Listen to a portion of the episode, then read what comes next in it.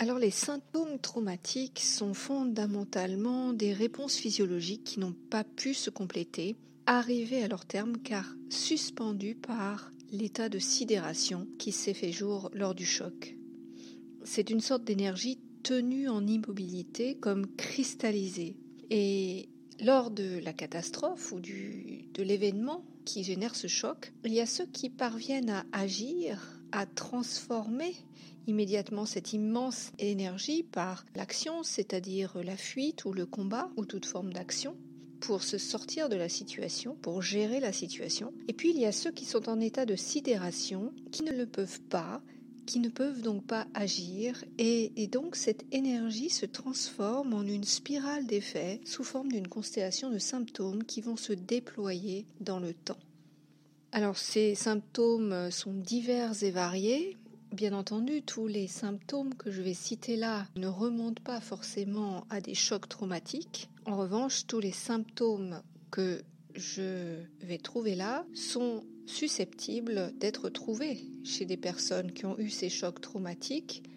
Alors pas tous en même temps, bien sûr, un certain nombre de ces symptômes qui vont se déployer comme cela au fil du temps. Et plus le temps va passer, plus de nouveaux symptômes vont se greffer comme une nouvelle couche sur l'ensemble de la constellation, cette énergie qui va s'auto-entretenir et comme tourner en rond, ce qui va créer ce labyrinthe d'événements qui vont se reproduire, se reproduire, se reproduire et garder la personne en état de victime. Foncièrement, au plan spirituel, comme nous le voyons tout au long des séries qui sont euh, diffusées ici, ces événements qui ramènent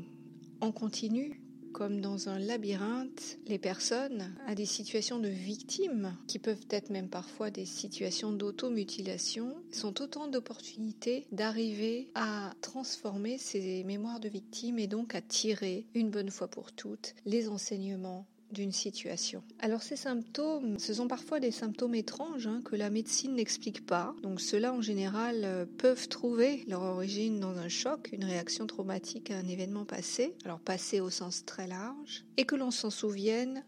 ou non. Abordons maintenant la liste des symptômes, elle est non exhaustive. Les symptômes que je vais citer là sont ceux qui ont été vraiment répertoriés pendant des décennies sur un travail euh, rigoureux et empirique du docteur Levin. Je les reprends ici. Nous avons les migraines, les maux de tête, l'angoisse, l'anxiété, les crises de panique, souvent sans objet évident, les phobies, toute forme de phobie, araignées, foules, etc. Un sentiment d'impuissance, la dépression, une sensibilité extrême à la lumière et au son, une hypervigilance, c'est-à-dire être tout le temps sur ses gardes sans que l'on sache vraiment pourquoi, une hyper-réactivité et une hyper-réactivité, bref, tout ce qui est en hyper-réaction ou émotion par rapport à des stimuli extérieurs. Nous avons également les cauchemars, les terreurs nocturnes, une difficulté à gérer le stress, l'amnésie L'attirance pour les situations dangereuses, moi je rajouterais des tendances à l'automutilation, la fatigue chronique, une extrême timidité, des problèmes immunitaires, des problèmes de thyroïde et différents symptômes de type chronique, asthme, problèmes de dos, problèmes digestifs, syndrome prémenstruel. Nous avons également des peurs récurrentes, la peur de mourir, la peur d'être fou, folle, des pleurs fréquents, les montagnes russes. Alors les montagnes russes, euh, ce sont des montagnes russes émotionnelles. On va être euphorique un instant et puis complètement désespéré l'instant suivant. Des difficultés relationnelles et sociales. L'impossibilité de synthétiser de nouvelles informations, d'apprendre et également une stratégie d'évitement. Donc ces deux derniers symptômes, ce sont des symptômes au sens large, nous l'avons compris, se trouvent euh, à la fois chez les enfants et adolescents, donc dans le cadre de leur parcours scolaire,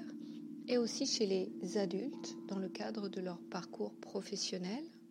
Et donc, par exemple, un enfant qui aura subi les moqueries ou, les dénigrements de professeurs ou de camarades dans le cadre scolaire, ou même le dénigrement que suggère une mauvaise note, Alors que les apprentissages, justement, sont là pour nous faire progresser et non pas pour pointer ce que nous ne savons pas faire, eh bien, tous ces éléments vont générer des traumatismes et il va être, je dirais presque du devoir, en tout cas de la programmation de notre cerveau reptilien, d'assurer notre survie dans ces cas-là et, et, de trouver toutes les stratégies d'évitement de la souffrance. Donc, stratégie d'évitement par peur de l'échec ou de la souffrance, et puis blocage des informations quand il s'agit de réexprimer des, informations que l'on a acquises ou des savoirs que l'on a acquis, que ce soit dans un contrôle. Et on pourrait dire beaucoup de choses sur le mot contrôle d'ailleurs, on va dire un devoir,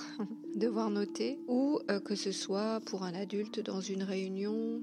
où il va devoir redéployer et réexprimer des connaissances. Là, dans les deux cas, même si la personne a énormément travaillé, a essayé d'apprendre, etc., consciencieusement, le cerveau va bloquer et ça va se traduire par un blanc. Ces cas-là se trouvent inévitablement dans tous les phénomènes d'échecs scolaires, de phobie scolaire et d'échecs professionnels divers et variés qui peuvent prendre différentes formes. Et donc cette constellation de symptômes va se déployer, se déployer, se déployer jusqu'à ce que la personne arrive soit à tomber sur quelqu'un qui va l'aider à se sortir de ce labyrinthe de répétition qu'elle auto-entretient consciemment évidemment en mode de sauvegarde et qui la maintient dans une situation de victime. Ces symptômes au final auraient presque au plan spirituel la même fonction que l'ego, à savoir créer une carapace qui nous permet de survivre dans un monde perçu comme dangereux ou en tout cas non écologique pour nous. Nous allons donc voir maintenant comment nous libérer de ces schémas, comment accompagner également les personnes en cas de catastrophe ou de, de choc traumatique, qu'il soit planétaire ou personnel, comment accompagner directement en temps réel les personnes avec des approches extrêmement puissantes puisqu'elles passent tout simplement par le corps, puisque au-delà d'inclure toutes nos mémoires, le corps ne ment jamais.